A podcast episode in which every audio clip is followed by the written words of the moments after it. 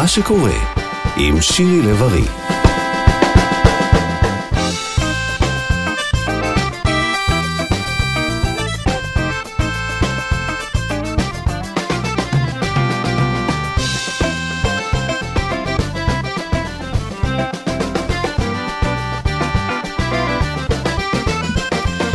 שלום, שלום לכם מאזינות ומאזיני כאן תרבות. אנחנו עם מה שקורה, תוכנית הספרות של אה, סוף השבוע, על הספרים שקוראים, על הספרים שכדאי לקרוא איתי. היום בצוות התוכנית ברט שפט על ההפקה, הגר גבאי דגני על הביצוע הטכני, ואנחנו יוצאים לדרך.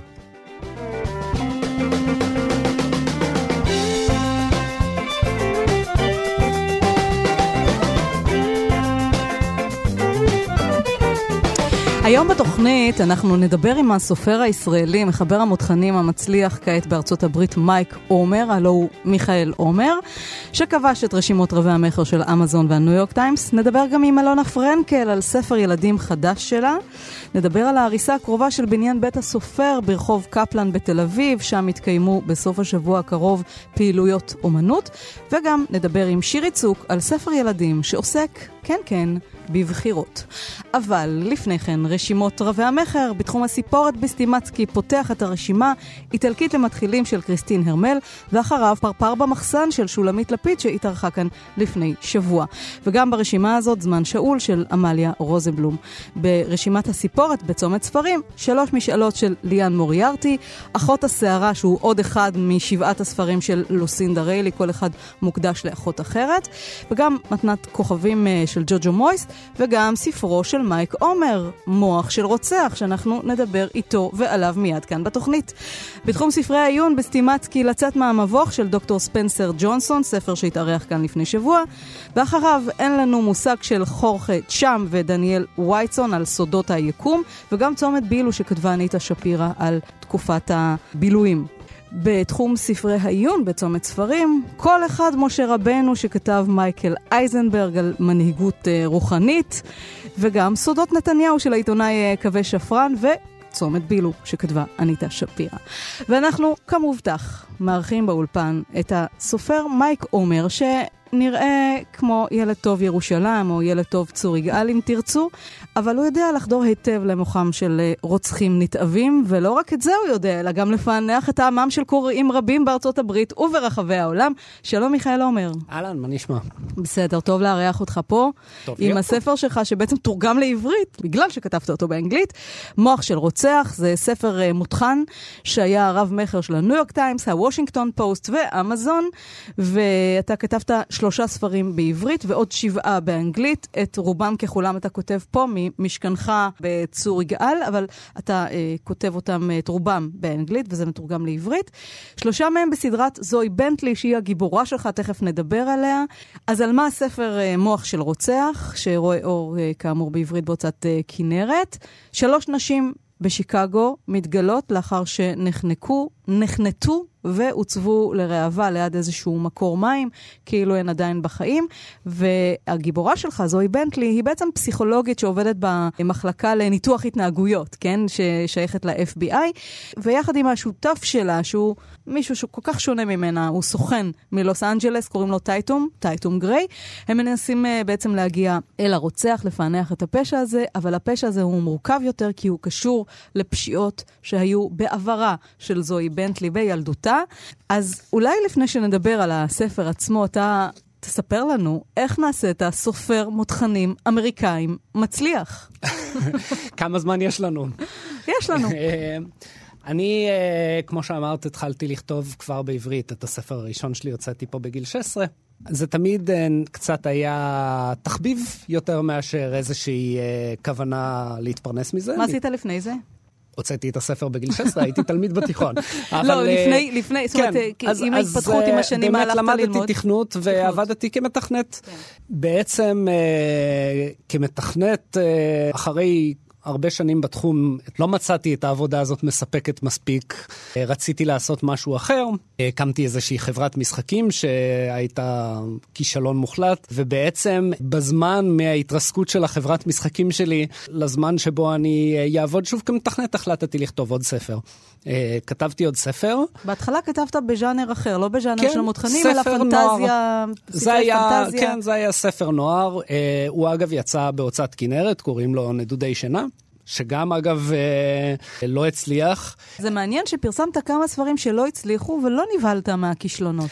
מכיוון שמעולם לא התכוונתי להתפרנס מהמקצוע הזה, אז הכישלונות היו עצובים, זאת אומרת, בפרט עם נדודי שינה, שהיו לי קצת תקוות שם, זה היה כישלון כואב, אבל זה לא היה איזה משהו קטסטרופלי. זה לא היה משתק. זה לא היה משתק. בסופו של דבר, אני, uh, בזמן שכבר הייתי מתכנת שוב, גיליתי בעצם את הבלוג של איזשהו סופר אמריקאי, שגם uh, שנים רבות היה די כושל, uh, ומצא את עולם ההוצאה העצמית, ובעצם קנה את הזכויות לכל הספרים שלו בחזרה מההוצאה, והתחיל להוציא אותם לבד באמזון.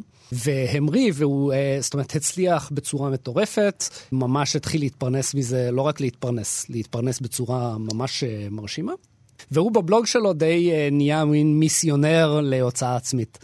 הוא מאוד שכנע אותי, זה מאוד מצא חן בעיניי. לקחתי את הספר שכתבתי בעברית, תרגמתי לאנגלית, הוצאתי באמזון, הוא לא הצליח, אבל אז כבר פגשתי הרבה סופרים אחרים שגם אה, מוציאים בעצמם את הספרים, והתחלתי להכיר את התחום יותר טוב, בעצם התגלחתי על הסדרת אה, נוער הזאת שכתבתי, ואחד מהדברים שראיתי זה שיש ז'אנרים שמצליחים הרבה יותר באמזון, אחד מהם רומנטיקה. שזה הז'אנר הדומיננטי שם, ועוד ז'אנר שמאוד מאוד מצליח באמזון הוא מתח. והיות ותמיד אהבתי לקרוא ספרי מתח, אמרתי, למה שלא ננסה לכתוב אחד כזה? כתבתי שלישיית ספרי מתח, לא, לא את זוהי בנטלי, אה, הוצאתי אותם בעצמי, והם כבר הצליחו מספיק כדי שאני ממש יוכל להתפטר מעבודתי כמתכנת ולכתוב במשרה מלאה. מאותו רגע אה, כבר כתבתי באופן עצמאי, כתבתי עוד כמה ספרי פנטזיה שהצליחו יפה, ובין השאר כתבתי אה, את הספר הזה של זוהי בנטלי, שהוצאה... A Killer's Mind באנגלית. A Killer's Mind, מוח של רוצח. אה, אותו כבר הוצאת בהוצאת ספרים. זהו, תומאס אנד מרסר, שהיא הוצאה בבעלותה של אמזון, אבל היא הוצאת ספרים לכל דבר, קנתה את הזכויות ל-Killer's Mind, הוציאו אותו ב... מה זה היה? 2017. וזה היה להיט.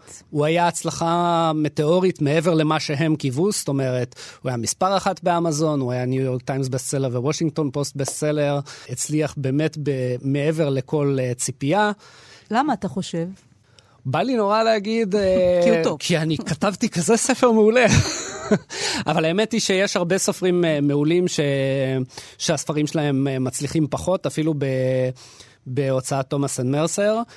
חלק מזה זה העטיפה שלו שהם בחרו, העטיפה היא מאוד משמעותית בחייו של ספר, והם באמת הצליחו לעשות עטיפה שמאוד דיברה אל הקוראים, אבל עוד משהו שמאוד משמעותי, זה פשוט שבחרתי נושא שמאוד עלה באותו זמן ל front של מה שכולם התעסקו איתו, מכיוון שיצאה סדרה Mindhunter אה, על פרופיילרים. Uh, הרבה אנשים התעסקו בזה, הרבה אנשים התחילו להתעניין בזה. זוהי בנטלי פרופיילרית, או חוקרת פורנזית, ורוצחים סדרתיים, שזה נושא מאוד חם. אז uh, זה פשוט היה הספר הנכון, במקום הנכון, בזמן הנכון. כמובן, הוא גם היה כתוב טוב, אני מבסוט מהספר שלי, צריך הוא, לציין. הוא כתוב מאוד, איך אומרים, קולח, רהוט, מעניין, הדמויות אמינות, וזה אני אומרת בתור אחת שהז'אנר הזה של ספרי מתח זה לא uh, ז'אנר הבית שלה. תודה רבה. אז uh, אנחנו מדברים בעצם על הספר הזה קצת, זה, זה מאוד מעניין, שאתה יודע, לא מזמן קראתי ספר של סופרת בלגית, שיעור נהיגה נדמה לי, ושמה היא מאוד מקטרת על זה שה... המותחנים וכל ספרי המתח הנורבגים, הסקנדינביים האלה, תמיד מלאים בגופות של נשים שזרוקות על צד הדרך. איכשהו הנשים הן תמיד הקורבנות הקלאסיים של הסופרים הגברים. וכאן זה ספר מעניין כי יש פה גם הרבה מאוד קורבנות נשים, כי הרבה גופות של נשים מוטלות על הכבישים ברחבי החוף המזרחי בארצות הברית, וגם מצד שני, יש לך שתי גיבורות נשים חזקות. גם זוהי נכון. בנטלי החוקרת וגם הבוסית שלה, אישה כהת עור, קשוחה. אז יש, יש שתי, שתי גיבורות שהן מפענחות. זאת אומרת, יש גם נשים שהן קורבנות וגם נשים שהן מובילות. כן, אה, אז אני רוצה להגיד שני דברים. קודם כל, כמובן, זוהי אישה, המנהלת שלה היא אישה. אני, אני מאוד אוהב לכתוב באופן כללי מנקודת מבט נשית. אה, למה? גם, אני חושב שאני במידה מסוימת מצליח להתחבר למוח הזה. אני יותר מצליח לייצר דמות אמינה של אישה מאשר דמות אמינה של שוטר גבר, מכיוון יכול מאוד להיות שאיפשהו שוטר גבר מצפים ממנו להיות יותר איזה גבר אלפא, אה, שהרגשות שלו הם עמוק מתחת לפני השטח. אני לא מאוד אוהב לכתוב את הדברים האלה, ונשים, יש פחות ציפייה שהם יהיו איזה משהו אטום לגמרי. יש שם אה, הרבה יותר רגשות שזה משהו שאני אוהב לכתוב. גם בסדרות, זאת אומרת, זוהי היא לא הגיבורה היחידה שלי, כמעט כל ספר שאני כותב הוא מנקודת, גם הסדרת נוער שלי, גם uh, מתוך ספרי המתח שלי היה אחת מ... שלפני זו היא הייתה חוקרת אחת, ועכשיו אני כותב סדרה חדשה עם חוקרת, זאת אומרת, זה מה שאני יותר אוהב לכתוב. אה, לגבי הקורבנות הנשים, רוצחים סדרתיים, באופן לא מוחלט, אה, אבל די גורף, רוצחים אה, מטעמים מיניים, ורובם הטרוסקסואלים. ולכן אותם רוצחים הם בדרך כלל רוצחים נשים. זה, אלה סטטיסטיקות שעובדים איתם. אז זה קצת מכתיב, כמובן שאפשר לכתוב משהו אחר קצת, אה, אבל, אה, ואני גם עושה את זה, אבל אה, כשאני כותב על רוצחים סדרתיים, הרגשתי שזה יהיה יותר חזק להיצמד לטרופ הזה, לדבר הזה, ש... כן. הטיפוסי יותר בארצות הברית. אז אם כבר רוצחים סדרתיים פה על הפרק, למה אתה כותב על רוצחים סדרתיים? זאת אומרת, אמריקה מאוד אוהבת רוצחים סדרתיים. מה זה אוהבת? יש לה אותם שם בכמויות, מן הסתם, והיא אוהבת לקרוא עליהם, ואתה בעצם צריך לעסוק ברוע הזה.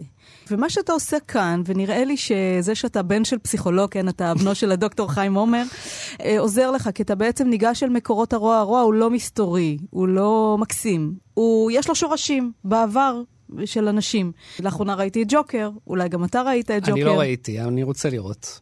ושם זה באמת uh, סרט שהגישה שלו היא להסביר למה הרע נהיה רע. כן. הוא לא נולד רע, הוא נעשה רע.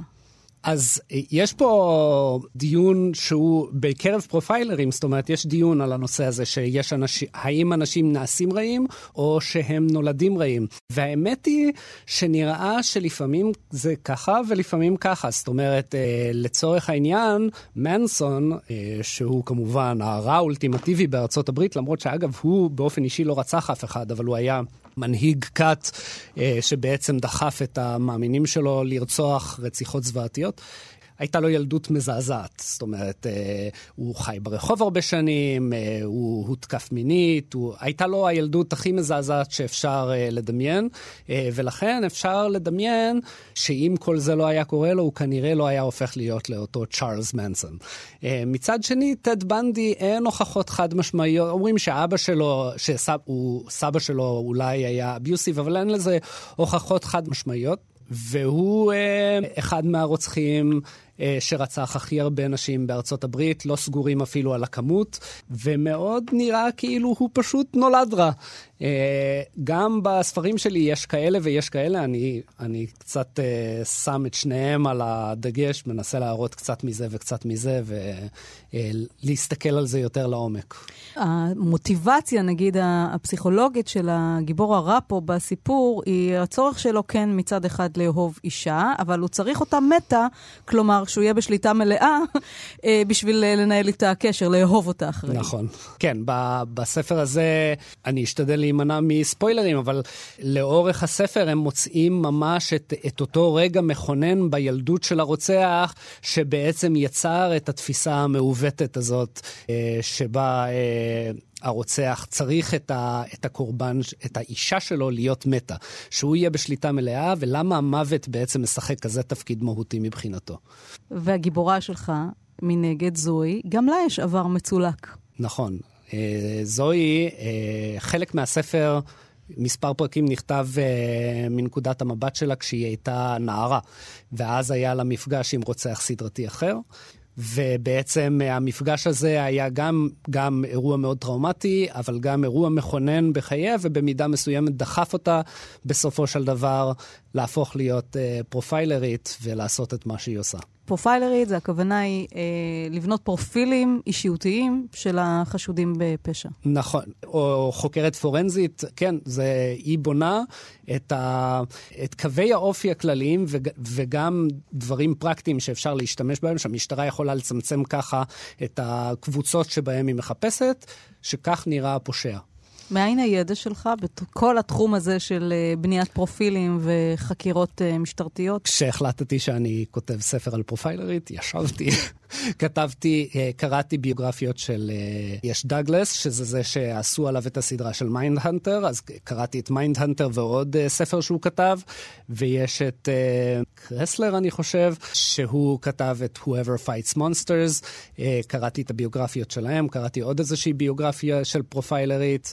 אז אתה ממש סופר אה, מקצועי, זאת אומרת, אדם שמתפרנס מכתיבתו, ויש לך את המיומנות הזאת, לבחור ספר, גם לבנות עלילות, יש לך ז'אנר שאתה מתמחה בו, יש לו כללים נכון, לז'אנר אני, הזה. אני אפילו י, אה, יקצין ויגיד שאני גם חוקר את הז'אנר שאני כותב, מסתכל מה מצליח יותר ופחות, ומשתדל לכוון אה, בסופו של דבר למה שיצליח יותר. זאת אומרת... אה, מכרתי את עצמי אה, לצרכים של הקוראים, ובעצם אני משתדל לכוון לשם. זה באמת uh, כותב מיומן, כותב uh, מקצועי מאוד, וגם הדרכים לשווק את הספר, דיברנו קודם על ההצלחה באמזון, וגם כיבוש רשימות רבי המכר של הניו יורק טיימס. יש לזה דרך, יש דרך להגיע לזה, נכון? שזה הרבה מאוד שיווק ופרסום באמצעים האלה, באמזון. נכון. אה, פחות ש... יחסי ציבור או ביקורות, זה דברים נחמדים, אבל ממש להשקיע כסף בפרסום. לגמרי פחות, אה, יש, יש איזו תפיסה שהיא תפיסה של סופרים שרק נכנסים לזה, שאם הם מספיק יכתבו אה, לאנשים בפייסבוק, תקנו את הספר שלי, ואם הם ישיגו 50 ביקורות, הם יהיו מסודרים. זה... לגמרי רחוק מהאמת, הביקורות הן לא מאוד משמעותיות, מן הסתם הרבה קניות יביאו ביקורות, זאת אומרת, זה הכיוון שזה צריך ללכת בו. הדרך אה, להוציא ולשווק ספר של אה, באמזון זה לכתוב ספר מאוד טוב אה, בז'אנר שמוכר, לתת לו כריכה שמתאימה לז'אנר, רצוי כריכה טובה מאוד שמתאימה לז'אנר, ואז לפרסם אותו בצורה די אגרסיבית, כדי שהוא בעצם יצוף ויתחיל להיות ויזיבילי באמזון, ואז כבר הקניות מתחילות להגיע, אה, ומשם זה יכול להיות איזה מין כדור שלג כזה שמגדיל רק את הפופולריות של הספר. טוב, זה נשמע כאילו פשוט, כנראה שזה לא לגמרי פשוט, אחרת כולם היו אה, עושים את זה. זה נכון. אה, מיכאל, יש תוכניות לעבד את הספרים האלה לקולנוע, לטלוויזיה? אני, יש איזשהו אה, pitching שקורה השבוע אה, או החודש, מתישהו, ב, כנראה שבועיים הקרובים בארצות הברית, אה, של הסוכנת שלי, אה, זאת אומרת, עדיין הזכויות לא נמכרו. חוץ מזה, אני מקווה, כן. אז בהחלט. אנחנו מקווים אה, יחד איתך. תודה רבה. מיכאל עומר, הלו הוא מייק עומר, ככה אתה חותם אה, על ספריך. מוח של רוצח, זה הראשון בסדרה הזו, נכון. בעברית, על זוהי בנטלי. כן. תודה רבה לך על השיחה הזאת. תודה לך. אנחנו נשמיע עכשיו את טיילור סוויפט, שהיא הזמרת האהובה על הגיבורה שלך. זה נכון. אז הנה, תודה. תודה.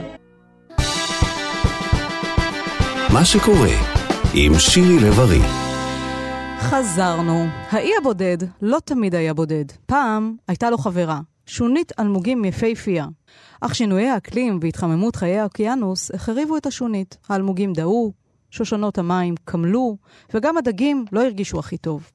מאז האי הרגיש בודד. לא טוב לו, לאי, להיות בודד. אין את מי לחבק, אין עם מי לבכות, אין עם מי לצחוק. או אז, האי הבודד הכריז על עצמו כמקלט עולמי לכל הבודדים. כך נפתח ספר הילדים החדש של אה, אלונה פרנקל, שאותה אנחנו מכירים גם בזכות סיר אסירים וספרי נפתלי, וגם בזכות הרומנים של הילדה ואלה שבאו אה, אחריה. שלום, אלונה פרנקל. שלום לך, היי שירי. אז את עם ספר ילדים חדש, שהוא ראשון בסדרת הרפתקאותיו המופלאות של הגרב האדום הבודד. נכון. ואת, uh, כרגיל, כתבת ואיירת, ורציתי לומר לך שאין דבר עצוב יותר מגרב בודד. כן, את יודעת, קודם כל, זה אחד הדברים הכי מסתוריים שיש. לאן נעלמות ש... הגרביים בכביסה? הם נעלמים לכל הרוחות. הרי בכל זאת זה איזה תוף סגור כזה, ובכל זאת אין משפחה שאין שם אה, גרביים בודדים. אני תמיד חשבתי, אמרתי בליבי, שזה גרף. במין אה, נקבה, אבל זה זכר. זה, לא, זה זכר, הגרביים. ואני מכירה את גרביים, באמת, זה, זה, זה סיפור שלם, שאני עוד מהדור שהיו גם מתקנים גרביים. את בטח כבר לא זוכרת דברים כאלה. ככה. במעומם, כן. פטריה כזאת מ- מעץ, והיו משחילים ומותחים ככה איפה שהיה חור, ועם uh, חוט uh, uh, מותאם לאריג הגרב, היו אלה שעשו את זה, כן? לא אני. היו, היו עושים איזה מין אריגה נהדרת כזאת, והיו מתקנים, והבנות שרצו גרביים היו יוקרתיות והיו זולות. האלה שהיו יוקרתיות היו נצמדות לקרסול, ככה יפה וישר, ואלה שלא היה להם כסף ליוקרתיות היו מותחות את הגרב ושמות גומי, שהיה אה, כמובן אה, עושה את הסימנים בגוף ועוצר את הדם, וזה היה סיפור שלם. אז ממש יש היסטוריה לגרביים. כן, יש היסטוריה לכל דבר, אם זה מעניין מישהו. זה מאוד מעניין. אגב, אני לא, לא מתקנים כבר גרביים, אבל אני כן לא זורקת את הגרביים הבודדות שנשארות. איכשהו יש איזה מקום כזה, פינה בארון, כי אם במקרה בן הזוג יחזור אחרי 40 שנה, שיהיה מי שיחכה לו שם, כמו פנלופה. אני אגיד לך, אה, אז אני אגיד לך, פנלופה באמת גם עסקה בהריגה, בטקסטיל, כי היא הרגה כל הזמן ופרמה, נכון? נכון. אז את הסיפור נורא יפה. בכל אופן, עם, ה, עם הגרביים הבודדים האלה, אז לא מזמן בהארץ היה אפילו מאמר שלם על הפלא הזה, המסתורי הזה, איך uh, הגרביים נעלמים בכביסה. הספר הזה, הגרב היא כמובן איזה סוג ש, שניצלתי לנסות להדגיש כל מיני דברים אחרים. אז רגע, תכף נדבר על הדברים האחרים. אני חייבת להשמיע לך מערכון קטן מתוך ארץ נהדרת, ניר וגלי, ששם שולי, הגיבור הקבוע שלהם, ממיין גרביים, ושם גם נתקל בהרבה התקוטטויות בין גרביים, וגרב בודד אחד. נשמע. אה, באמת? כן, נו, הנה. ניסים, ניסים! ניסים. איפה הוא, רבא? אלה הגרביים. ניסים! אה, הנה הוא. איפה נעלמת, אחי? שם מחפשים אותך. מתחת לג'ינס, אתה לא שומע אותי צועק? טוב, הנה, נו, די. אה, מה נשאר לנו? אה, חנניה, בוא הנה. איפה דוד? די כבר עם דוד, די! מה הקשר? חנניה, זה מה יש. אין לי כוח לשמוע את זה עוד פעם. אתם ביחד וזהו. אה, הנה הוא. שולי, שולי, בחייאת, שנייה, תסביר לי. איך אנחנו יחד? מה הקשר? שניכם אפורים וזה מה יש. אבל זה אפילו לא אותו אפור, שולי. אתה לא רואה? עזוב אפור, יש לי פס כאן, אתה לא רואה את הפס? תרגיש גם את הבד, בחייאת, תרגיש את הבד. זה בד נושם, שולי. דוד מצמר כבשים עשוי! חנניה, אין לי כוח לזה. אתה לא רוצה להיות עם דוד? בבקשה, לפח. אין לי מה לעשות איתך לבד. אז תמצא את אח שלי, שולי. הוא כאן הרי. אבל הוא לא כאן, עובדה. חיפשתי אותו בכל הבית כבר, נכון? הוא כאן, שולי, לאן יכל ללכת? תמצא את אח שלי. אלונה, מה את כן. אומרת? שר הם נהדרים, כן. אה, הם מצחיקים וחכמים. אני לא רוצה לספר לך ולמאזינים, אולי כבר מכירים איך נגמר האייטם הטרגי הזה. אבל לא משנה. מה? לא, לא, על הגרב האבוד, אבל אצלך בספר דווקא יש סוף טוב. פליז. אז בואי נספר רגע על, ה, על הספר הזה, שנקרא הרפתקאותיו המופלאות של הגרב האדום הבודד, ושם באמת יש גרב אחד שעושה גלגולים רבים מהרגע שמכונת הכביסה אה, מתקלקלת, והוא איכשהו נשאב לביוב, ושם מוצאת אותו אה, עכברה. עם מה- העכברה, עם העכברה, ומכסה בו את הגורים העכברים הקטנים. מכסה את העכברונים שלה, ואז מופיע החתול הרעב הרשע השחור שורומורו. שהוא מוכר מספרים קודמים שלך, שורומורו. לא, כן.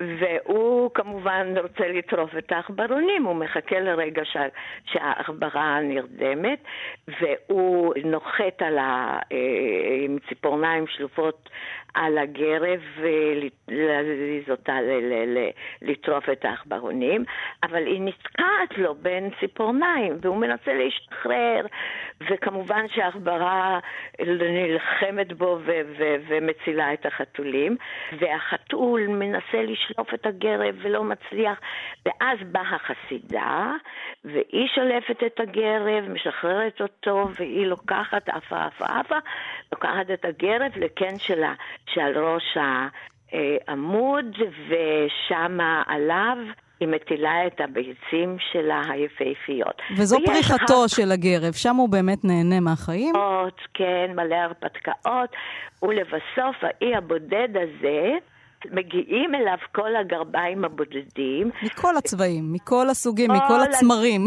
בצבע אחר, אבל מאחר שהם ביחד, אז הם מתחברים ומתאהבים ויוצרים זוגות חדשים, וכל גרב בזוג הזה היא בצבע אחר, במדינות שונות.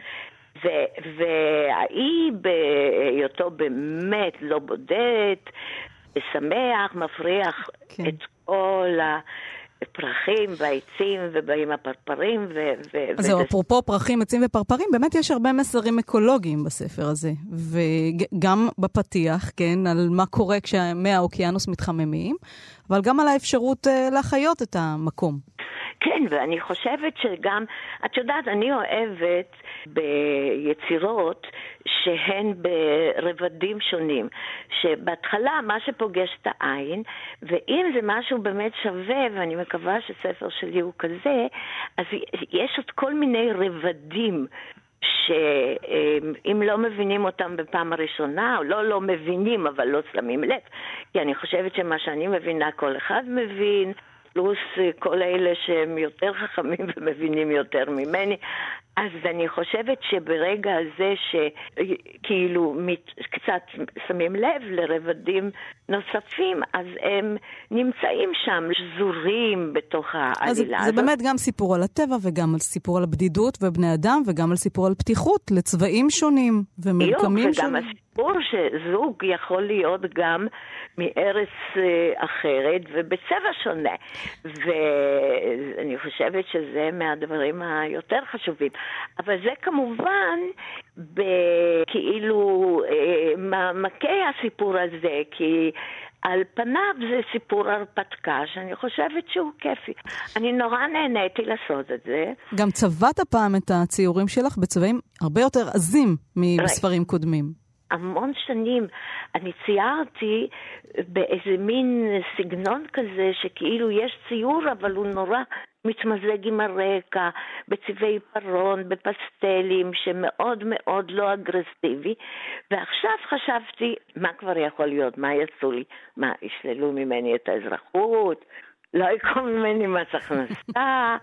אז הלכתי על, על צבעוניות בוטה ובאמת מצומצמת, כי אני חושבת שהרבה צבעים זה כאילו יוצר מין דבר כזה שזה כאילו לא צבעים בכלל. ואם אלה צבעים שמאוד מתואמים ומצומצמים, אז uh, זה יוצר אפקט uh, באמת, לדעתי, עוצמתי כזה. אני דווקא מאוד מרוצה מהספר הזה, בינתיים. זאת אומרת, זה לא אומר שאני אהיה מרוצה בעוד חודשיים, כי כל דבר שאני עושה, אז כמו הציור האלה, שזה או שני פרופילים או כד, את מכירה כן. החידונים האלה, שזה תלוי איך את uh, ממקדת את המבט, אז אני פתאום יכולה להסתכל. איזה אידיוט הייתי, למה עשיתי ככה, למה עשיתי... אבל uh, יש uh, מצבים יותר גרועים, שאני מסתכלת נגיד אחרי זמן, ואני אומרת בלבי, וואו, זה בכלל לא כל כך רע. אני בחיים כבר לא אצליח לעשות ככה. אז אני מקווה שזה יהיה אחד מהספרים האלה. פשוט לא מסתכלת, אני, אני ממש לא מסתכלת על הספרים שלי אחרי שהם יוצאים לאור, אז שבוע אני מסתכלת, אחר כך זה בארון, וזהו. אז מצא חן בעינייך? אני מאוד אהבתי גם את האיורים וגם את הסיפור וגם את המסרים שטמונים בו, ההרפתקאות המופלאות כך שמחה. של הגרב האדום הבודד. אלונה פרנקל, תודה רבה לך על השיחה ולך הזאת. כך תודה. אז אה, יופי, בכיף, אז נדבר בצבעים שונים. אמן ואמן.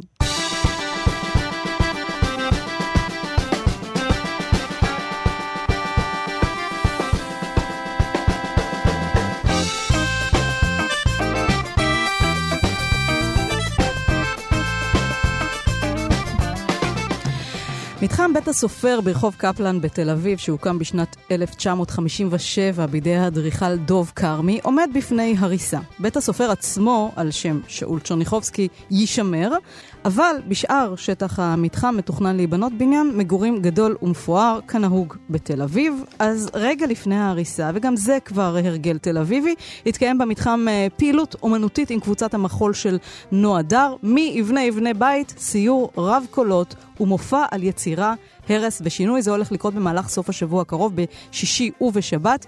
כאמור במתחם בית הסופר, ואנחנו נאמר עכשיו שלום לקוריאוגרפית נועה דר ולפרופסור ניסים קלדרון. שלום לשניכם. שלום רב. שלום, שלום. אז אתם תשתתפו באירועים האלה בסוף שבוע הקרוב. נועה, אולי נתחיל איתך. הסטודיו שלכם ממוקם במתחם הזה, וידעתם הרבה אה, יצירות במקום הזה. מה אתם הולכים לעשות בסיור הרב-קולי הזה? קודם כל אני רוצה להגיד שהסטודיו שלנו הוא בעצם חלק מהבית, זה אותו בניין. Uh, הסטודיו שלנו היה אולם האירועים של uh, אגודת הסופרים, שהבניין הוא, uh, היה בבעלותה. Uh, לאחרונה החלק של הסטודיו שלי uh, והחצר uh, הועברו או נמכרו בעצם ל- ליזם תשובה. והוא הולך לבנות שם בניין דירות מפואר, שבעצם יטפס על החלק הקדמי יותר של בית הסופר שיעבור שימור. אה, אנחנו אה, נמצאים אה, בסטודיו הזה, אני עובדת בו, שיפצנו אותו לצרכינו ואנחנו יוצרים שם, מלמדים שם, מופיעים שם, יצרתי גם מופעים ייחודיים לחלל הזה כבר 15 שנים ואנחנו נורא נורא עצובים, מתאבלים אפילו על, הצורך לעזוב ועל המקום הבאמת יפהפה הזה ש... שייהרס. ואת תעלי שם את אה, מופע הסולו שלך, אינבנטר, שגם הוא מדבר נכון. על תהליך של פרידה והניסיון להאחז בממשי, כן? האינבנטר, האינבנטר עצמו הוא בעצם נוצר אה, כמחוות פרידה לסטודיו הזה שבו יצרתי במהלך אה, כל השנים האלה, אה, תהליכי יצירה מאוד ארוכים, מאוד עמוקים, אה, שהיו מעורבים בהם אה, הרבה מאוד אנשים, יוצרים מתחומים שונים וכמובן קהל, ובעצם באינבנטר אני אה, מוציאה מהמחסן את כל התפאורות והאביזרים אה, שהתאכסנו בו, אה, והם בעצם היו העטיפות או החללים שבהם חיו היצירות מחול. אה, אני מוציאה אותם החוצה, בונה אותם מחדש.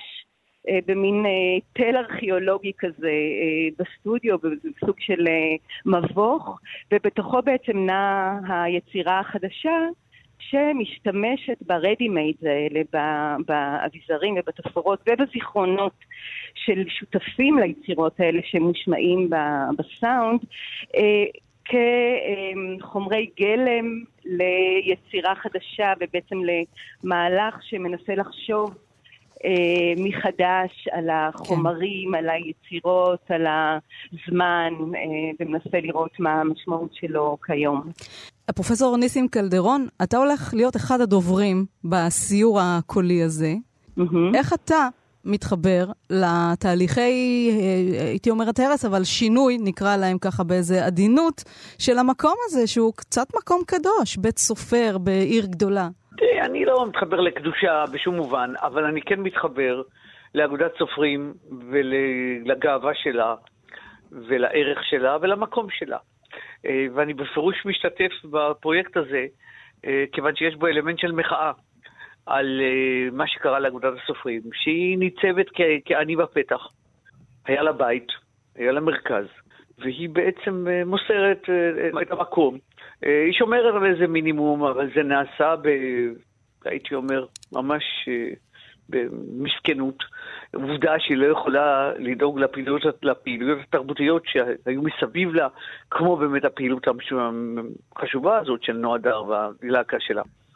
תראי, זה קודם כל מתחיל מזה שאגודת הסופרים שנוסדה בידי ביאליק, והייתה אה, גוף משמעותי מאוד בתרבות הישראלית, איבדה את המשמעות שלה. את שמעת מה, מה אגודת הסופרים אומרת על איזשהו נושא שעל הפרק? אבל זה, אתה יודע, זה 20 חלק האחרונות. מהשינויים, בדיוק, מהשינויים הקפיטליסטים נקרא לזה ככה, של עשרות לא השנים לכסף. האחרונות. לא, אני, אני, אני לא מסכים, זה לא רק קשור לכסף. אני מדבר קודם כל... אגודות על- על- מקצועיות בכלל איבדו את העוקץ אני, שלהן. אני לא חושב שאגודות מקצועיות בכלל איבדו מהעוקץ שלהם. תראי מה קורה לאגודות של רופאים, ותראי מה קורה לאגודות של עורכי דין, ואיזה מאבקים אמיתיים יש בהם. אז למה, לא נכון. למה בקרב הסופרים זה פחות אני קיים? אגיד לך למה. מכיוון שאגודת סופרים צריכה לנקוט עמדה בנושאים שעל הפרק. בנושאים הקריטיים. אגודת הסופרים העברית נוצרה כתהליך, כחלק מתהליך של הצבת העברית והצבת התרבות העברית אה, במצב חדש, אה, במצב אה, לא רבני, במצב של תרבות אזרחית. והיא עשתה את זה באומץ ובתנופה. היום אגודת הסופרים היא גוף שתקני, אבל גם אה, הרבה מאוד מהסופרים החשובים, המרכזיים, לא. המובילים, לא חברים בה. אני, יכול להגיד לך, אני הייתי שותף לניסיונות לבוא אל אגודת הסופרים כמה פעמים, ולהגיד להם כמה דברים אלמנטריים. קודם כל, לא ייתכן שבעולם אזרחי ישראלי זאת תהיה רק אגודת סופרים עבריים, שלא יקבלו סופרים ערבים, שיעשו להם בשבילם איזה גטו. שום סופר שמכבד את עצמו היום, כן. לא ייכנס לאגודה שלא מקבלת ערבים, זה בושה. ושיוצרת בשבילם איזה גטו נפרד. דבר שני, תביעו עמדה, נראה אתכם. אה, דבר שלישי, תיזמו אירועים בעלי ערך. מה שקורה זה הידלדלות, זה רפיון, זה סתמיות. ועל הסתמיות הערכית והתרבותית באה גם סתמיות כספית. אי אפשר להתמודד, באמת צריך היום להתמודד עם כסף. אין מה לעשות, צריך להתמודד עם כסף, אבל תלוי איך אתה מתמודד. אם אתה אגודה בעלת ערך ובעלת משמעות, ויש לך למשל את מיטב הסופרים בארץ, יש לך כוח להתמודד. הם מגיעים בלי מיטב הסופרים בארץ, כשלא רוצים להיות בה, ואז אין להם כוח להתמודד. זה כמובן אה, נושא מאוד מאוד מורכב, ואגודת הסופרים ממשיכה להתקיים, גם בית הסופרים כאמור הוא בניין אה, אני רק לשימור. רוצה להגיד כן. שנייה, אפשר, שהסיור הזה, מה שמעניין בו אה, בעיניי, שיש בו פסיפס מאוד מאוד רחב של קולות ודעות. בעד, נגד, אנשים מכל מיני אה, זוויות מבט, עיסוקים ועמדות, ולכן נוצר מין אה, ריבוי קולות ומחשבות ודעות על הנושא הזה באמת של השינוי העירוני, של העיבוד של המרכזים הישנים יותר לטובת אה, בעלי הון, הצורך בזה וגם הבעייתיות בזה. מה זה עושה לכל המרחב העירוני אה, ופה לאזור שלנו, קפלן ובית הסופר בפרט. גם על זה אני מוכרח להגיד שאני שמח.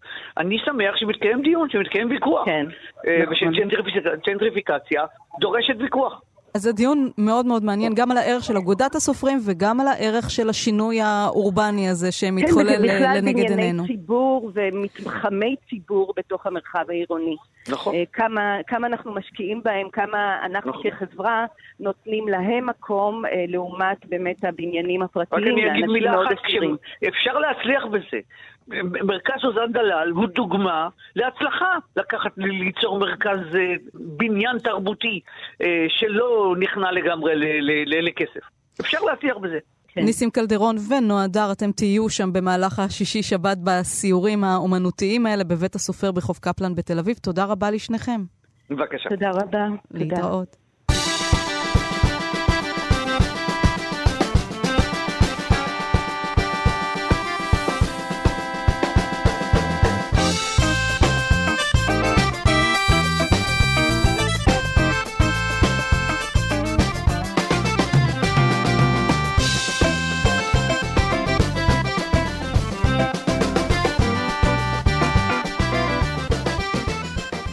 הבחירות בפתח ביום שני הקרוב, ואנחנו עם ספר אה, ילדים שנקרא בחירות בממלכת החיות, הוא תורגם אה, לעברית מפורטוגזית, והוא ראה אור בהוצאת אה, מטר. הספר הזה הוא מיוחד, כי הוא נכתב בידי ארבעה מחברים שונים שעבדו עם קבוצה של יותר מ-200 ילדים וילדות, בני 4 עד 11, שהיו למעשה צריכים לבחור באחד המועמדים לראשות ממלכת החיות. הרעיון היה ללמד אותם דמוקרטיה, מהי ואיך עובדת מערכת בחירות. אז אחד הסלוגנים זה קודם כל ולפני הכל אריה החוצה, כי אריה הוא תמיד המועמד המכהן והמועמד המוביל, ויש ארבעה מועמדים בספר הזה. אנחנו נאמר עכשיו שלום לשירי צוק, סופרת ומבקרת, שקראה את הספר. שלום שירי. ואם הייתי יודעת בזמן, הייתי יכולה להיות גם מועמדת, אבל לא נרשמתי בזמן. את לא סוג של בעל חיים, כי תראי מהמועמדים. יש את האריה, שהוא כאמור אה, המושל, כן, ורוצה להמשיך להאחז בכתר. איך הוא אומר? אני אריה גזעי מבטן ומלידה, נצר לשושלת ותיקה ומסורתית של אריות, שכולם מלכו על היער הזה. אז זה האריה. ומולו מתחרה הקופה, שאומרת, אריה, החוצה, הוליכו אותנו שולל, הבטיחו לנו שהבריכה תשמש גם אותנו, הקופים, כן, הוא, הוא היטה את מי הבריכה כמובן רק אל הארמון שלו. והמועמדת השלישית היא הקוברה, שככה באה מהשטח, תרתי משמע, והסיסמה שלה זה בלי הבטחות, רק ביצועים. והרביעית, עצלנית, שהיא בכלל לא עצלנית, אבל רק זה השם שלה, שהיא ככה יותר הומניסטית. אולי כן. ליכוד, עבודה, ישראל ביתנו, מרץ, כזה, לפחות לדעתי. כן, לגמרי. ויש שם אה, אז את המועמדים, ומוסבר שם תהליך הבחירות אה, בצורה שהיא... גם יפה וגם לא דידקטית, כי יוצאים הרבה פעמים מספרים על בחירות, אמנם השנה לא בכל בחירות הצליחו להוציא ספר, כי אף אחד לא תכנן אה, את כל הבחירות האלה, אבל uh, הרבה פעמים זה יוצא קצת דידקטי, ההסברים. Uh, פה זה משתלב מאוד יפה בתוך הספר, גם אני חייבת לומר שהאיורים מדהימים, הם נראים קצת כמו uh, כרזות מפעם. Uh, אז זה גם ספר שהוא מאוד יפה. זאת אומרת, ויזואלית. ובאמת, מה שהבנתי, הם עשו סדנאות לילדים, והילדים החליטו בסוף מי נבחר. זאת אומרת, מי שנבחר בספר זה מי שהילדים הצביעו בעדו, או בעדה. אפשר לשאול את מי את היית בוחרת ב, בין המועמדים או, בספר? תשמעי, זו שאלה טובה, כי אני יודעת מי נבחר, אז uh, באופן אינסטינקטיבי אני מיד אומרת, אה, בטוח שהייתי מצביעה בשביל מי שנבחר. אבל האמת ש... טוב, אני אעשה ספוילר. לא, כן, לא, זהו, אגיד... אין מה לעשות. מי נבחרה? העצלנית נבחרה, ואני חושבת שמדינה שהראש הממשלה שלה, אה, או... אה, ראשת ממשלה. אפשר גם להגיד ראש עדיין. כן. אה, לא, אבל במקרה הזה באמת נבחרה אישה, שזה ככה... כן, אז כשזה עצלנית, זה עדיין, זה גם אישה, שזה הדבר החיובי, גם אנחנו רואים בסוף שהיא באמת הכי טובה מכולם, אז אני שואלת את עצמי, אם, אם הילדים היו בוחרים באריה שוב, אז אם היו עושים להם עוד בחירות ועוד בחירות ועוד בחירות כמו אצלנו. אה, בכל מקרה, אני חושבת שזה נחמד, כי אם העצלנית היא ראש ממשלה, אז אף אחד לא מצפה מאיתנו להיות חרוצים יותר מדי. אגב, הילדים בעצם בחרו בה, תוך העבודה כן. עם הסדנאות האלה של ארבעת הסופרים. אה, כן, וזה הגיוני, כי גם באמת אה, היא זאת שתומכת בלעזור לאחרים ולעשות אה, מועצה משותפת, וגם עצלנית זה יותר חמוד מקוברה, זה בלי ספק. כן, הקוברה הוא כזה זה שזוחל על השטח, אבל גם מכיר כל, באמת מכיר את הארציות, את, ה, את העם, כמו שאומרים. נכון. כן, אז גם קצת מטאפורי, החיות הללו. כן. בחירות בממלכת החיות, ספר שתורגם לעברית מפורטוגזית, ארבעה מחברים, לא נזכיר עכשיו את שמות כולם, בהוצאת מטר. שירי צוק, תודה רבה לך על השיחה הזאת. תודה. להתראות. אתם מאזינים לכאן הסכתים, הפודקאסטים של תאגיד השידור הישראלי.